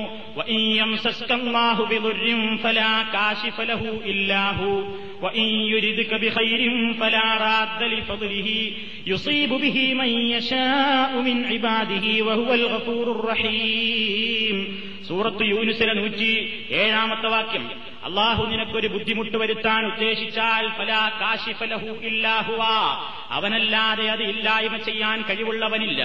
വഇൻ യുരിദ്ക ബിഖൈരിൻ, അള്ളാഹു നിനക്കൊരു ഖൈർ കൊണ്ടുവരാൻ ഉദ്ദേശിച്ചാൽ ഫലാ റാദ്ദ ലിഫദ്ലിഹി, അവന്റെ ആ ഫദ്ലിനെ തടുക്കാനും ഒരാളെ കൊണ്ടും സാധ്യമല്ല.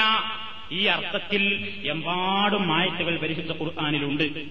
അവ അല്ലാഹു തആല പറയുന്നത് മറ്റുള്ളവരെ വിളിച്ച് ദുആ ഇരുന്നത് കൊണ്ട് അവർക്ക് നിങ്ങളെ സഹായിക്കാൻ കഴിയില്ല എന്ന ഒന്നാമത്തെ കാര്യം. രണ്ടാമതായി അല്ലാഹു പറഞ്ഞത് അവരിത് നിഷേധിക്കും, അവര് നിങ്ങൾ വിളിക്കുന്നത് കേൾക്കുന്നേയില്ല, നിങ്ങളുടെ വിളിയെപ്പറ്റി അവർ ശ്രദ്ധിക്കുന്നേയില്ല, അവർ അശ്രദ്ധരാണ്. സൂറത്തുൽ അഹ്ഖാഫിലൂടെ ഇതേ ആശയം അല്ലാഹു പറഞ്ഞു, വമൻ അളല്ലു മിമ്മൻ യദഉ മിൻ ദൂനില്ലാഹി മല്ലാ യസ്തജീബു ലഹു ഇലാ യൗമിൽ ഖിയാമ വഹും അൻ ദുആഇഹിം ഗാഫിലൂൻ. വഹും, അവർ, അൻ ദുആഇഹിം, ഇവരുടെ ദുആഇനെ സംബന്ധിച്ച്, ഗാഫിലൂൻ, അശ്രദ്ധരാണ്, ഇവരറിയുന്നില്ല. അതാ അല്ലാഹുവും പറഞ്ഞത്, നിങ്ങളവരെ വിളിച്ചാൽ ആ വിളി അവർ കേൾക്കില്ല. ഇനി കേട്ടു എന്ന് വന്നാൽ തന്നെയും അവർ ഉത്തരം നിങ്ങൾക്ക് നൽകില്ല. തീർന്നില്ല, പരലോക കോടതിയിലെത്തിയാൽ നിങ്ങൾ ചെയ്ത പണി അവർ നിഷേധിക്കും. അതാണല്ലോ പറഞ്ഞത്, വഇദാ ഹുശിറന്നാസു, ജനങ്ങളെ നാളെ ഒരുമിച്ച് കൂട്ടപ്പെട്ടാൽ, കാനൂലഹും മഅദാ, ആരാരെയാണ് വിളിച്ചു പ്രാർത്ഥിച്ചില്ലെങ്കിൽ അവരിവർക്ക് ശത്രുക്കളാണ്. വക്കാനൂബി ഇബാദത്തിഹിം കാഫിരീൻ. ഇവർ ചെയ്ത ഇബാദത്തുകളൊക്കെ അവരെന്ത് ചെയ്യും? നിഷേധിക്കുകയും ചെയ്യും. നിങ്ങൾ ഞങ്ങളോട് വിളിച്ചു പ്രാർത്ഥിച്ചിട്ടില്ല, ഞങ്ങളത് നിങ്ങളോട് ആവശ്യപ്പെട്ടിട്ടില്ല, ഞങ്ങളങ്ങനെ നിങ്ങളോട് പറഞ്ഞിട്ടില്ല. ഇന്ന് മഹാന്മാരായ അമ്പിയാക്കൾ ഈസാ നബിയെ വിളിച്ചു പ്രാർത്ഥിച്ച ആൾക്കാര് പടച്ചതമ്പുരാന്റെ മുമ്പിൽ അള്ളാഹു ഈസാ നബിയെയും മറിയം ബീവിയെയും വിചാരണ ചെയ്യുമ്പോൾ അള്ളാഹു ഈസാ നബിയോടും മറിയം ബീവിയോടും ചോദിക്കുന്നുണ്ട്, അഅൻത ഖുൽത ലിന്നാസി ഇത്തഖിദൂനി വഉമ്മിയ ഇലാഹൈനി മിൻ ദൂനില്ലാ. പടച്ചതമ്പുരാന് പുറമെ എന്നെയും എന്റെ മാതാവിനെയും അല്ലെങ്കിൽ നിന്നെയും നിന്റെ മാതാവിനെയും ഇലാഹുകളായി അവരെ വിളിച്ച് ആരാധിച്ച് പ്രാർത്ഥിക്കണമെന്ന് നീ ജനങ്ങളോട് പറഞ്ഞിട്ടുണ്ടായിരുന്നോ? എന്താ മറിയം ബീവിയുടെയും ഈസാ നബിയുടെയും മറുപടി? ഈസാ നബി അലൈഹി സ്വലാത്തു വസ്സലാം കൊടുക്കുന്ന മറുപടി എന്താണ്? പടച്ചോനെ, ഞാനത് അറിഞ്ഞിട്ടില്ല, ഞാനതവരോട് പറഞ്ഞിട്ടില്ല. നീ എന്നോട് എന്താണ് അവരോട് പറയാൻ പറഞ്ഞതെങ്കിൽ അത് മാത്രമേ ഞാൻ പറഞ്ഞിട്ടുള്ളൂ. അതെന്താ? അത് ലാ ഇലാഹ ഇല്ലല്ലാഹയാണ്. പിന്നെ അവര് നീ എന്നെ നിന്നിലേക്ക് ഉയർത്തിയതിന്റെ ശേഷം അവരെന്തെങ്കിലും ചെയ്തോ ഇല്ലേ എന്ന് എനിക്കറിഞ്ഞുകൂടാ, ഞാനതിന് ഉത്തരവാദിയല്ല. അദ്ദേഹം ഒഴിഞ്ഞു മാറുന്നു, അവരറിയുന്നില്ല. എല്ലാവരും ആരാരെയൊക്കെ വിളിച്ചു പ്രാർത്ഥിച്ചോ മുഴുവൻ ആളുകളും അവിടെ വെച്ച് പറയുന്നത് ഇൻ കുന്നാ അൻ ഇബാദത്തിക്കും ലഗാഫിലീൻ, നിങ്ങൾ ചെയ്ത ഇബാദത്തുകൾ ഞങ്ങൾ അറിഞ്ഞിട്ടില്ല. അവരവിടെ വെച്ച് ഒഴിഞ്ഞു മാറുന്നു. അള്ളാഹു വളരെ വ്യക്തവും വിശദവുമായി ഖുർആനിന്റെ നിരവധി സ്ഥലങ്ങളിൽ ഇവരുടെ ഈ നിരപരാധിത്വം, ഈ ഒഴിഞ്ഞുമാറൽ, പരലോകത്ത് വെച്ച് അവർ അവരെ വിളിച്ച് പ്രാർത്ഥിച്ച് ആരാധിച്ച ആൾക്കാരുടെ വിളികളൊന്നും ഞങ്ങൾ അറിഞ്ഞിട്ടില്ല, ഞങ്ങൾ അതിന് അവരോട് കൽപ്പിച്ചിട്ടില്ല, പറഞ്ഞിട്ടില്ല എന്ന് വിശദമായി അവിടെ വെച്ച് റബ്ബിന്റെ മുമ്പിൽ വെച്ച് പറയുന്ന ആ രംഗം പരിശുദ്ധ ഖുർആൻ ഓർമ്മപ്പെടുത്തിയിട്ടുണ്ട്. ഇതാണ് അള്ളാഹു അവനെ മാത്രമേ വിളിച്ച് പ്രാർത്ഥിക്കാവൂ എന്ന് കണിശമായി പറഞ്ഞിട്ടുള്ള ആയത്തുകൾ. ഖുർആനിന്റെ മൂന്നിലൊരു ഭാഗം ഇതാണ് കൈകാര്യം ചെയ്തിട്ടുള്ളത് എന്ന് ഞാൻ നേരത്തെ സൂചിപ്പിച്ചു. ഒന്നും രണ്ടും ആയത്തുകളല്ല, അള്ളാഹുവിനെ മാത്രമേ വിളിച്ച് പ്രാർത്ഥിക്കാവൂ, അവനെ മാത്രമേ ആരാധിക്കാവൂ. എന്തുകൊണ്ട് എന്ന ചോദ്യത്തിന് നിരവധി ഉത്തരങ്ങൾ അള്ളാഹു തആല നൽകിയിട്ടുണ്ട്. ആ ഉത്തരങ്ങളിലൂടെ എല്ലാം അള്ളാഹു സമർത്ഥിക്കുന്നത് അവർക്ക് നിങ്ങളെ സഹായിക്കാൻ കഴിയില്ല. നിങ്ങളുടെ വിളി അവർ കേട്ടിട്ട് വേണ്ടേ സഹായിക്കാൻ? അതിനവർ കേൾക്കില്ല. മരിച്ചവർ കേൾക്കുമോ ഇല്ലേ എന്നുള്ളത് വിശദമായ പഠനം നടത്തേണ്ടുന്ന മറ്റൊരു വിഷയമായതുകൊണ്ട് ഞാനതൊരു മറ്റൊരവസരത്തിലേക്ക് നീട്ടിവെക്കുകയാണ്. അള്ളാഹു പറഞ്ഞു, ലാ യസ്മഉ ദുആഅക്കും, നിങ്ങളുടെ ദുആ അവർ കേൾക്കില്ല. അള്ളാഹുവിന്റെ വാക്കിനാണോ വില? മറ്റുള്ളവരുടെ വാക്കിലാണോ വില? അള്ളാഹു പറഞ്ഞു, നിങ്ങൾ അവരെ വിളിച്ചാൽ ലാ യസ്മഉ, അവർ കേൾക്കില്ല, ദുആഅക്കും, നിങ്ങളുടെ ദുആ അവർ കേൾക്കില്ല. ഇനി കേൾപ്പിച്ചു, കേട്ടു എന്ന് നിങ്ങൾ വാദിക്കുകയാണെങ്കിൽ വലൗ സമിഉ, കേട്ടു എന്ന് സങ്കൽപ്പിച്ചാൽ തന്നെയും മസ്തജാബു ലക്കും, അവർ നിങ്ങൾക്ക് ഉത്തരം നൽകില്ല. ഇനി അന്ത്യനാളിൽ ഇവർ നിങ്ങളുടെ ശത്രുക്കളുമായിരിക്കും. ഞങ്ങൾ ഇവരോടത് പറഞ്ഞിട്ടില്ലെന്ന് പറഞ്ഞ് അവരൊഴിഞ്ഞു മാറുകയും ചെയ്യും. അപ്പോഴും നിങ്ങളാണ് പരാജയപ്പെടുക. ഇതാണ് ഖുർആനിൽ പ്രവാചകന്മാരുടെ മുഴുക്കേ മാതൃക. ആ പ്രവാചകന്മാര് മുഴുക്കെ ഈ ആദർശത്തിന്റെ അടിസ്ഥാനത്തിൽ ജീവിച്ചവരാണ്. ഞാൻ ഓരോ പ്രവാചകന്മാരുടെയും പ്രാർത്ഥനകൾ എടുത്ത് വിശദീകരിക്കുന്നില്ല. ആദം നബി അലൈഹി സ്വലാത്തു വസ്സലാമിന്റെയും നോഹ് നബി അലൈഹി സ്വലാത്തു വസ്സലാമിന്റെയും പരിശുദ്ധ ഖുർആനിൽ പേര് വന്നിട്ടുള്ള ഇരുപത്തിയഞ്ചോളം പ്രവാചകന്മാരുടെ വ്യത്യസ്തങ്ങളായ സന്ദർഭങ്ങളിലുള്ള വ്യത്യസ്ത ആവശ്യങ്ങൾക്ക് വേണ്ടിയുള്ള ദുആകൾ ഖുർആനിലുണ്ട്. അതെല്ലാം വിശദീകരിക്കുകയാണെങ്കിൽ ഒരുപാട് സമയം വേണം. ഞാൻ ചുരുക്കി പറയുകയാണ്, ഒരൊറ്റ പ്രവാചകനും അള്ളാഹു അല്ലാത്തവരോട് സഹായം തേടിയിട്ടില്ല, പ്രാർത്ഥിച്ചിട്ടില്ല. പ്രവാചകന്മാരാണ് നമ്മുടെ മാതൃക. നമ്മൾ തേടിക്കൊണ്ടിരിക്കുന്നത് ആരുടെ മാതൃകയ്ക്ക് വേണ്ടിയാണ്? മഹാന്മാരായ പ്രവാചകന്മാരുടെ, സിദ്ദീഖീങ്ങളുടെ, ശുഹദാക്കളുടെ, സാലിഹീങ്ങളുടെ മാതൃകയ്ക്ക് വേണ്ടി. നിസ്കാരത്തിൽ പതിനേഴ് തവണ ഇഹ്ദിനസ് സിറാത്തൽ മുസ്തഖീം, മുസ്തഖീമായ വഴിയിലേക്ക് നീ ഞങ്ങളെ ചേർക്കണമേ, എന്റെയും നിങ്ങളുടെയും ഒക്കെ ദുആയാണ്. സിറാത്തല്ലദീന അൻഅംത അലൈഹിം, നീ അനുഗ്രഹിച്ച ആൾക്കാരുടെ വഴി. ആരാണ് അല്ലാഹു അനുഗ്രഹിച്ച ആളുകളെന്ന് ഖുർആൻ മറ്റൊരു സ്ഥലത്ത് പറയുന്നു, വമൻ യുതിഇല്ലാഹ വറസൂല ഫഉലൈക മഅല്ലദീന അൻഅമല്ലാഹു അലൈഹിം മിനൻ നബിയ്യീന വസ്സിദ്ദീഖീന വശുഹദാഇ വസ്സാലിഹീൻ. അമ്പിയാക്കന്മാര്, ശുഹദാക്കള്, സിദ്ദീഖീങ്ങള്, സാലിഹീങ്ങള്, ഇവരൊക്കെ നടന്ന വഴിയിൽ ഞങ്ങളെ ചേർക്കണേനാണ്. ഒരൊറ്റ അമ്പിയാക്കളും ശുഹദാക്കളും സിദ്ദീഖുകളും സാലിഹീങ്ങളും റഹ്മാനായ റബ്ബിനോടല്ലാതെ പ്രാർത്ഥിച്ചിട്ടില്ല, സഹായം തേടിയിട്ടില്ല. ഖുർആനിന്റെ കണിശമായ ഈ നിയമത്തിനെതിരെയുള്ള ശക്തമായ കടന്നാക്രമണം ലോകത്തിന്റെ വിവിധ ഭാഗങ്ങളിൽ ഇന്നും നടന്നുകൊണ്ടിരിക്കുന്നു. അല്ലാഹുവല്ലാത്തവരെ വിളിച്ച് സഹായം ചോദിക്കാൻ പാടില്ല. അതല്ല, അള്ളാഹു അല്ലാത്തവരെയോട് പ്രാർത്ഥിക്കാമോ ഇല്ലേ എന്നിടത്ത് വരെ എത്തി നിൽക്കുകയാണ്. അള്ളാഹു അല്ലാത്തവരെ വിളിച്ച് പ്രാർത്ഥിക്കാൻ പാടില്ല, അത് പരിശുദ്ധ ഖുർആൻ ശക്തമായ ഭാഷയിൽ എതിർത്തിട്ടുള്ള കാര്യമാണ് എന്ന് ജനങ്ങളോട് പറയുമ്പോൾ മറുപക്ഷത്തുള്ള ആളുകൾ അന്ന് പ്രസംഗിച്ചു, ഞങ്ങള് അള്ളാഹു അല്ലാത്തവരെ വിളിച്ച് പ്രാർത്ഥിക്കുന്നില്ല, ഞങ്ങൾ സഹായം തേടുകയാണ്. അള്ളാഹു അല്ലാത്തവരോട് പ്രാർത്ഥിക്കുക എന്ന് പറയുന്നത് ഒരു കാലത്ത് നമ്മുടെ മുസ്ലിയാന്മാരുടെ സമൂഹത്തിനും പേടിയായിരുന്നു എന്നർത്ഥം. വാദപ്രതിവാദ സ്റ്റേജുകളിൽ വെച്ച് അങ്ങോട്ടും ഇങ്ങോട്ടും ചോദ്യങ്ങൾ ചോദിക്കുമ്പോൾ അള്ളാഹു അല്ലാത്തവരെ വിളിച്ച് പ്രാർത്ഥിക്കാൻ ആയത്തുണ്ടോ എന്ന് ചോദിച്ചാൽ അന്നാരും ആയത്തോതാൻ ധൈര്യം കാണിച്ചിരുന്നില്ല. അള്ളാഹു അല്ലാത്തവരോട് സഹായം തേടാമെന്നേ പറഞ്ഞിരുന്നുള്ളൂ. പ്രാർത്ഥിക്കാമെന്ന് അന്ന് അവരും പറയാനുള്ള മനക്കെട്ടി അവർ കാണിച്ചിട്ടില്ലായിരുന്നു. തൊള്ളായിരത്തി തൊണ്ണൂറ് വരെ വ്യക്തമായ ഭാഷയിൽ പറയാൻ ധൈര്യം കാണിച്ചിട്ടില്ല. തൊണ്ണൂറ്റി അഞ്ചിലാണ് കാര്യമായ തോതിൽ അത് എഴുതിവിട്ടത്. വളരെ സങ്കടകരമായൊരവസ്ഥയാണ്. കൊട്ടപ്പുറം വാദപ്രതിവാദത്തിന്റെ ശേഷം ഷബാബ് എന്ന പേരിലൊരു വാരിക നിങ്ങൾക്കറിയാം. ഇത്തിഹാദ് ഷുബാൻ മുജാഹിദീൻ മുജാഹിദ് പ്രസ്ഥാനത്തിന്റെ യുവഘടകത്തിന്റെ മുഖപത്രമാണ് ഷബാബ് വാരിക. കൊട്ടപ്പുറം വാദപ്രതിവാദത്തിൽ വെച്ച് ഇസ്തിഗാസ അള്ളാഹു അല്ലാത്തവരെ വിളിച്ച് പ്രാർത്ഥിക്കാമോ ഇല്ലേ എന്ന വാദപ്രതിവാദത്തിന്റെ ശേഷം അവിടെ വെച്ചൊരു മുസ്ലിയാരി അള്ളാഹു അല്ലാത്തവരെ വിളിച്ച് സഹായം തേടാൻ പ്രാർത്ഥിക്കാമെന്നുള്ളതിന് ആയത്തുദ്ധരിച്ച് അവിടെ പ്രസംഗിച്ചപ്പോൾ ആ വാദപ്രതിവാദത്തിന് ശേഷം ഈ ഷബാബ് വാരികയിൽ ഈ വാദപ്രതിവാദത്തെ സംബന്ധിച്ച് തുടർച്ചയായി ചില ലേഖനങ്ങൾ വന്നുകൊണ്ടിരുന്നു. ആ ലേഖനത്തിൽ ആ ലേഖനത്തിന്റെ ആള് വളരെ വിശദമായ തോതിൽ ജനങ്ങളെ വെല്ലുവിളിച്ചു, ജനങ്ങളെയല്ല ഈ മുസ്ലിയാന്മാരെ. എന്താ ചോദിച്ചത്? അള്ളാഹു അല്ലാത്തവരെ വിളിച്ച് പ്രാർത്ഥിക്കാൻ പരിശുദ്ധ ഖുർആനിൽ തെളിവുണ്ടെങ്കിൽ ആ ആയത്ത് ഏതാണെങ്കിൽ നിങ്ങളുടെ പത്രങ്ങളിൽ എഴുതിവിടണം എന്നാണ് ഷബാബ് വാരികയിലൂടെ വെല്ലുവിളിച്ചത്. ആ വെല്ലുവിളിയെ സംബന്ധിച്ച് അന്നത്തെ എസ് എസ് എഫ് എന്ന് പറയുന്ന സുന്നികളുടെ വിദ്യാർത്ഥി സംഘടനയുടെ പത്രം പ്രതികരിച്ചത് എങ്ങനെയാണ്? ആയിരത്തി തൊള്ളായിരത്തി തൊണ്ണൂറ് നവംബർ ഒന്നിനിറങ്ങിയ റിസാല എന്ന പത്രത്തിൽ എസ് എസ് എഫുകാരൻ അതിനെ സംബന്ധിച്ച് പ്രതികരിച്ചതെന്താ? നിങ്ങൾ വ്യക്തമായി അത് കേൾക്കണം. തൊണ്ണൂറിൽ ഇവരുടെ നയം എന്തായിരുന്നു എന്ന് മനസ്സിലാക്കാൻ അത് ഉപകരിക്കും. വ്യക്തമായി കേൾക്കുക. അള്ളാഹു അല്ലാത്തവരെ മരിച്ചവരെ വിളിച്ച് പ്രാർത്ഥിക്കാൻ പഠിപ്പിക്കുന്ന ആയത്തുകൾ ഖുർആാനിലുണ്ടെങ്കിൽ നിങ്ങളുടെ പത്രമാസികകൾ, നിങ്ങൾക്ക് ഡസൻ കണക്കിനുണ്ടല്ലോ, ഏതെങ്കിലും ഒന്നിൽ നിങ്ങൾ ധൈര്യമുണ്ടെങ്കിൽ എഴുതിവിടുക എന്നായിരുന്നു ഷബാബിന്റെ വെല്ലുവിളി. അതിനെല്ലാം മറുപടി ആ പത്രത്തിൽ വന്നത് കേട്ടോളൂ. വെല്ലുവിളി കേട്ടാൽ തോന്നും സുന്നികളൊക്കെ മരിച്ചവരെ വിളിച്ചുകൊണ്ടാണ് പ്രാർത്ഥിക്കാറെന്ന്. സുന്നികൾക്കില്ലാത്ത വിശ്വാസം അവരുടെ മേൽ ആരോപിച്ചാലേ വഹാബികൾക്ക് നിലനിൽപ്പുള്ളൂവല്ലോ. അള്ളാഹു അല്ലാത്തവരോട് പ്രാർത്ഥിക്കണമെന്ന് സുന്നികൾ പറയുന്നില്ല, അള്ളാഹു അല്ലാത്തവരെ വിളിക്കുന്നതിന് വിരോധമില്ലെന്നേ പറഞ്ഞുള്ളൂ. വിളിയും പ്രാർത്ഥനയും രണ്ടാണ്. പ്രാർത്ഥനയിൽ വിളിയുണ്ടാകാം, എന്നാൽ എല്ലാ വിളിയും പ്രാർത്ഥനയാകുന്നില്ല. അള്ളാഹു അല്ലാത്തവരെ വിളിക്കാമോ എന്നതാണ് പ്രശ്നം. അള്ളാഹു അല്ലാത്തവരോട് പ്രാർത്ഥിക്കാൻ പറ്റില്ലെന്ന് തന്നെയാണ് സുന്നികളുടെ വിശ്വാസം. അള്ളാഹു അല്ലാത്തവരോട് പ്രാർത്ഥിക്കാമെന്ന വിശ്വാസം സുന്നികൾക്കില്ല. ഇല്ലാത്ത വിശ്വാസത്തിന് തെളിവ് ചോദിക്കുന്നതിൽ അർത്ഥവുമില്ല. ഇതാണ് റിസാലയിൽ ആയിരത്തി തൊള്ളായിരത്തി തൊണ്ണൂറ് നവംബർ ലക്കത്തിൽ വന്നത്. അപ്പൊ നിങ്ങൾക്ക് എന്താ മനസ്സിലായത്? എന്താ അവരെ വിശ്വാസം എന്നാ പറഞ്ഞത്?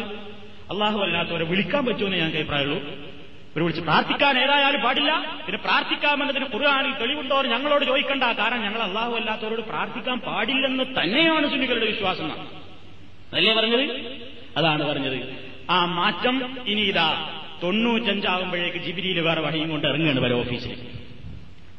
ആ മാറ്റം നിങ്ങൾ ശ്രദ്ധിക്കുക. പടച്ചോനെ പേടില്ല. പ്രാർത്ഥിക്കാന്ന് പറയുന്നത് കേട്ടാൽ പേടിയായിരുന്നു. ഹേയ്, ഞങ്ങൾ പ്രാർത്ഥിക്കുന്നില്ല, അത് സഹായം തേടാന്ന് പറഞ്ഞ് ഒഴിഞ്ഞു മാറിയിരുന്നു. അള്ളാഹു അല്ലാത്തവരോട് പ്രാർത്ഥിക്കാന്ന് പറഞ്ഞാൽ ഞെട്ടലും വിറയലും ശ്വാസം മുട്ടലൊക്കെ അനുഭവപ്പെട്ടിരുന്ന ആൾക്കാർക്ക് പിന്നെ അതൊന്നും ഇല്ലാതായി. ആയിരത്തി തൊള്ളായിരത്തി തൊണ്ണൂറ്റി അഞ്ചിൽ ഒരു പ്രമുഖനായ മുസ്ലിയാർ പുസ്തകം എഴുതി. ആ പുസ്തകത്തിന്റെ പേര് ശിഥില തന്ത്രങ്ങൾ ശാന്തി മന്ത്രങ്ങൾ എന്നാണ്. പേര് കേട്ടാൽ തന്നെ തന്ത്രാണ്, മന്ത്രാണ്. ശിഥില തന്ത്രങ്ങൾ ശാന്തി മന്ത്രങ്ങൾ. ആ പുസ്തകത്തിന്റെ പേജ് ഇരുപത്തിയൊന്നിൽ ഒരു ചോദ്യം, ആ ചോദ്യത്തിന് അദ്ദേഹം നൽകുന്ന മറുപടി കേട്ടോളൂ. എന്താ ചോദ്യം? മുഹീദ്ദീൻ ശൈഖയെ രക്ഷിക്കണേ, ബദരീങ്ങളെ കാക്കണേ എന്നിങ്ങനെ മരിച്ചവരെ വിളിച്ചു പ്രാർത്ഥിക്കുന്നത് അനുവദനീയമാണോ? എന്താ ചോദ്യം? മുഹീദ്ദീൻ ശൈഖയെ രക്ഷിക്കണേ, ബദരീങ്ങളെ കാക്കണേ എന്നിങ്ങനെ മരിച്ചവരെ വിളിച്ചു പ്രാർത്ഥിക്കുന്നത് അനുവദനീയമാണോ? അനുവദനീയമാണെങ്കിൽ വിശുദ്ധ ഖുർആനിലോ സ്വഹീഹായ ഹദീസിലോ അങ്ങനെ പറഞ്ഞിട്ടുണ്ടോ? ഉണ്ടെങ്കിൽ ആയത്തോ ഹദീസോ വ്യക്തമാക്കാമോ എന്നാണ് ചോദ്യം. ഉത്തരം കൂളായി അനുവദനീയമാണ്. അനുവദനീയമാണ് ഖുർആനിലും ഹദീസിലും അങ്ങനെ പറഞ്ഞിട്ടുമുണ്ട്. അല്ലാത്തവരോട് വിളിച്ച് പ്രാർത്ഥിക്കാൻ ഖുർആനിലും ഹദീസിലും പറഞ്ഞിട്ടുണ്ട്. എന്നിട്ട് ഏതൊക്കെ തെളിവുകൾ പറഞ്ഞതും ആ തെളിവിന്റെ വെള്ളത്തോടെ നമുക്ക് പിന്നെ വിശദീകരിക്കാം. അതിപ്പോ വിശദീകരിക്കാൻ സമയമില്ല. ഏതൊക്കെ ആയത്തുകൾ ആ തെളിവ് പറഞ്ഞത് അതിന്റെ ഓരോന്നിന്റെയും പൊള്ളത്തരങ്ങൾ ഇൻഷാ അല്ലാഹ് ഇവിടെ വെച്ച് തൊലി ഉരിച്ച് വിശദമായി കാണിച്ചു തരും. അതിനിപ്പോ സമയമില്ല. ഞാൻ പറഞ്ഞു വരുന്നത് അള്ളാഹു അല്ലാത്തവരെ വിളിച്ച് പ്രാർത്ഥിക്കാൻ പാടുണ്ടോ എന്ന് പണ്ട് ചോദിച്ചാൽ അവർക്ക് ഏക്കവും വലിയവും വിറയിലും ഒക്കെ ആയിരുന്നു. പൂനൂർ വാദപ്രതിവാദത്തിൽ അല്ലാഹു അല്ലാത്തവരെ വിളിച്ച് പ്രാർത്ഥിക്കാൻ പരിശുദ്ധ ഖുർആനിൽ ഒരു ആയത്തുണ്ടോ എന്ന് എടവണ്ണ അലൈമൊലി മുജാഹിദ് പക്ഷത്ത് നിന്ന് ചോദിച്ചപ്പോ മറുപക്ഷത്തുള്ള പതി അബ്ദുൽ ഖാദർ മുസ്ലിയാർക്ക് അന്ന് ഏക്കവും വലിയവാണ്. നേരം വെളുക്കോളം മറുപടി എന്താ? പ്രാർത്ഥിക്കാൻ പാടില്ലാന്ന് എവിടെയില്ല, പ്രാർത്ഥിക്കാൻ പാടില്ലാന്ന് എവിടെയില്ല, പ്രാർത്ഥിക്കാൻ പാടില്ലാന്ന് എവിടെയില്ല. അപ്പൊ വീണ്ടും വിടുന്ന അതേ ചോദ്യം, അതിന് അതേ ഉത്തരം. അവിടുന്ന് ഒരായത്ത് വന്ന് വന്നില്ല. നേരം പുലരുവോളം ആ വാദപ്രതിവാദം നീണ്ടുവെന്ന് എവിടെ എത്താതെ പിരിച്ചു. അന്നൊരായത്തും ഉണ്ടായില്ല, ഹദീസും ഉണ്ടായില്ല, ധൈര്യം ഉണ്ടായില്ല, പ്രാർത്ഥിക്കാന്ന് പറയാനും ധൈര്യം ഉണ്ടായില്ല. ഇപ്പോഴോ ഇപ്പതാ വളരെ കൂളായിട്ട് പറഞ്ഞിരിക്കുന്നു, ഹിദ്ദിശേഖെ രക്ഷിക്കണേ, ബദരീങ്ങളെ കാക്കണേന്ന്. അള്ളാഹു അല്ലാത്തവരെ ഇങ്ങനെ മരിച്ചവരെ വിളിച്ച് പ്രാർത്ഥിക്കുന്നത് അനുവദനീയമാണോ? അതിന് ഖുർആനിലും ഹദീസിലും തെളിവുണ്ടോ ചോദിച്ചാൽ അനുവദനീയമാണ്. ഖുർആനിലും ഹദീസിലും എമ്പാടും ആയത്തുണ്ട്, ഹദീസുണ്ട് എന്നാണ് പറഞ്ഞിട്ടുള്ളത്. ഇത് ശിഥില തന്ത്രങ്ങൾ ശാന്തി മന്ത്രങ്ങൾ എന്ന പുസ്തകത്തിന്റെ ഇരുപത്തിയൊന്നാമത്തെ പേജിലുള്ളതാണ്. തൊണ്ണൂറ്റി അഞ്ചിലാണ് ഈ പുസ്തകത്തിന്റെ പബ്ലിഷിംഗ്. എവിടെ എത്തി മാറ്റം? തൊണ്ണൂറിലെ വിളി തൊണ്ണൂറ്റഞ്ചിലെ പ്രാർത്ഥനയായി മാറി എന്നർത്ഥം. തൊണ്ണൂറിൽ അത് വെറും വിളിയായിരുന്നു, തൊണ്ണൂറ്റഞ്ചിലോ ഒറിജിനൽ പ്രാർത്ഥനയായി. തൊണ്ണൂറിൽ ആയത്തുണ്ടോ അതീതുണ്ടോ ഞങ്ങളോട് ചോദിക്കരുതെന്ന് ചോദിച്ചുകൊണ്ട് നിൽക്കട്ടേറി. എന്താ കാരണം? ഞങ്ങൾക്കില്ലാത്ത വിശ്വാസം ഞങ്ങളുടെ മേൽ കെട്ടിവെച്ച് ഞങ്ങളോട് തെളിവ് ചോദിക്കുന്നതിൽ അർത്ഥമില്ല എന്നാ അന്ന് പറഞ്ഞത്. ഇപ്പോഴോ ഇപ്പൊ പറയണേ ആയത്ത് ഒരു ഇത് കഷ്ടമായിട്ടുണ്ട്. പണ്ട് പറഞ്ഞു ഞങ്ങൾക്ക് ആ വിശ്വാസമല്ല, അല്ലാത്തതിന് ചോദ്യം തെളിവും ഞങ്ങൾ പറയേണ്ടതില്ല. ഇപ്പൊ ഞങ്ങൾക്ക് ആ വിശ്വാസമുണ്ട്, ഞങ്ങളെടുത്ത് അതിന് തെളിവുണ്ട്. തൊണ്ണൂറിൽ അത് പറഞ്ഞപ്പോ അങ്ങനെ തോന്നി ഇങ്ങനെ ആയാൽ പിടിച്ചു നിൽക്കാൻ പറ്റൂല. മർക്കസിലിരുന്ന് മുശാവറ കൂടി, സുന്നഹ ദിവസം എല്ലാവരും കൂടെ കൂടിയിരുന്ന് അഞ്ചു കൊല്ലം കെണിഞ്ഞ് ശ്രമിച്ചുണ്ടാക്കി ഒരുപാട് ആയത്ത് ഹദീസ് ഉണ്ടാക്കി. എന്നിട്ട് ധൈര്യസമേതം പറഞ്ഞു തെളിവുണ്ട്, അങ്ങനെ പ്രാർത്ഥിക്കാം, അനുവദനീയമാണ് എന്ന് പറഞ്ഞിട്ട് ദുർവ്യാഖ്യാനത്തിന് വേണ്ടി കുറിപ്പും കൊടുത്ത് ഒരുപാട് മുസ്ലിംമാരെ കേരളത്തിന്റെ അങ്ങോളം അങ്ങോളം പറഞ്ഞു വിട്ടു. എന്തൊക്കെയാണ് അവർ പ്രചരിപ്പിച്ചതെന്ന് ഇൻഷാ അല്ലാഹ് പിന്നീട് വിശദീകരിക്കുന്നതാണ്. ഞാൻ പറഞ്ഞു വരുന്നത്, അള്ളാഹു ശക്തമായ ഭാഷയിൽ അള്ളാഹു അല്ലാത്തവരെ വിളിച്ച് പ്രാർത്ഥിക്കാൻ പാടില്ല, അത് പ്രാർത്ഥിച്ചു പോയാൽ നീ അക്രമിയായി പോകും എന്ന് കർശനവും ശക്തവുമായ ഭാഷയിൽ വിലക്കിയ അതേ യാഥാർത്ഥ്യം യാതൊരു ഉളുപ്പും പടച്ചവന് ഭയവുമില്ലാതെ വ്യക്തമായ മലയാള ഭാഷയിൽ എഴുതിവിട്ടിരിക്കുകയാണ്. അള്ളാഹു അല്ലാത്തവരെ വിളിച്ച് പ്രാർത്ഥിക്കൽ അനുവദനീയമാണ്, അതിനായത്തിലും ഹദീസിലും നിർദ്ദേശവുമുണ്ട്, തെളിവുകളുമുണ്ട് എന്ന്. ഇവിടേക്കാണ് ലോകം നീങ്ങിക്കൊണ്ടിരിക്കുന്നത്. ഇത് ശാഖാപരമല്ല, നിസ്സാരമല്ല, നമ്മുടെ അഖീദയുടെ വിഷയമാണ്. ജനങ്ങൾ അങ്ങോട്ടാണ് കൂടുതൽ, ബഹുഭൂരിപക്ഷവും അതിന്റെ പിന്നാലെയാണ്. അത് അപകടമാണ്, അത് ഏറ്റവും കടുത്ത അക്രമമാകുന്നു. അള്ളാഹുവിനെ മാത്രമേ വിളിച്ച് പ്രാർത്ഥിക്കാവൂ, മറ്റാരെയും വിളിച്ച് പ്രാർത്ഥിക്കരുത് എന്ന ശക്തമായ ഇസ്ലാമിന്റെ ആ പ്രഖ്യാപനത്തെ മനസ്സിൽ കൊണ്ടു നടക്കുകയും അത് പ്രചരിപ്പിക്കുകയും പ്രബോധനം നടത്തുകയും ആ വിശ്വാസത്തിൽ അധിഷ്ഠിതമായി തന്നെ അന്തിമമായ മരണമുണ്ടാകണേ എന്ന് പ്രാർത്ഥിക്കുകയും ചെയ്യുക. സർവശക്തനായ നാഥൻ നമ്മെ ലാ ഇലാഹ ഇല്ലല്ലാഹുവിന്റെ പ്രചാരകരും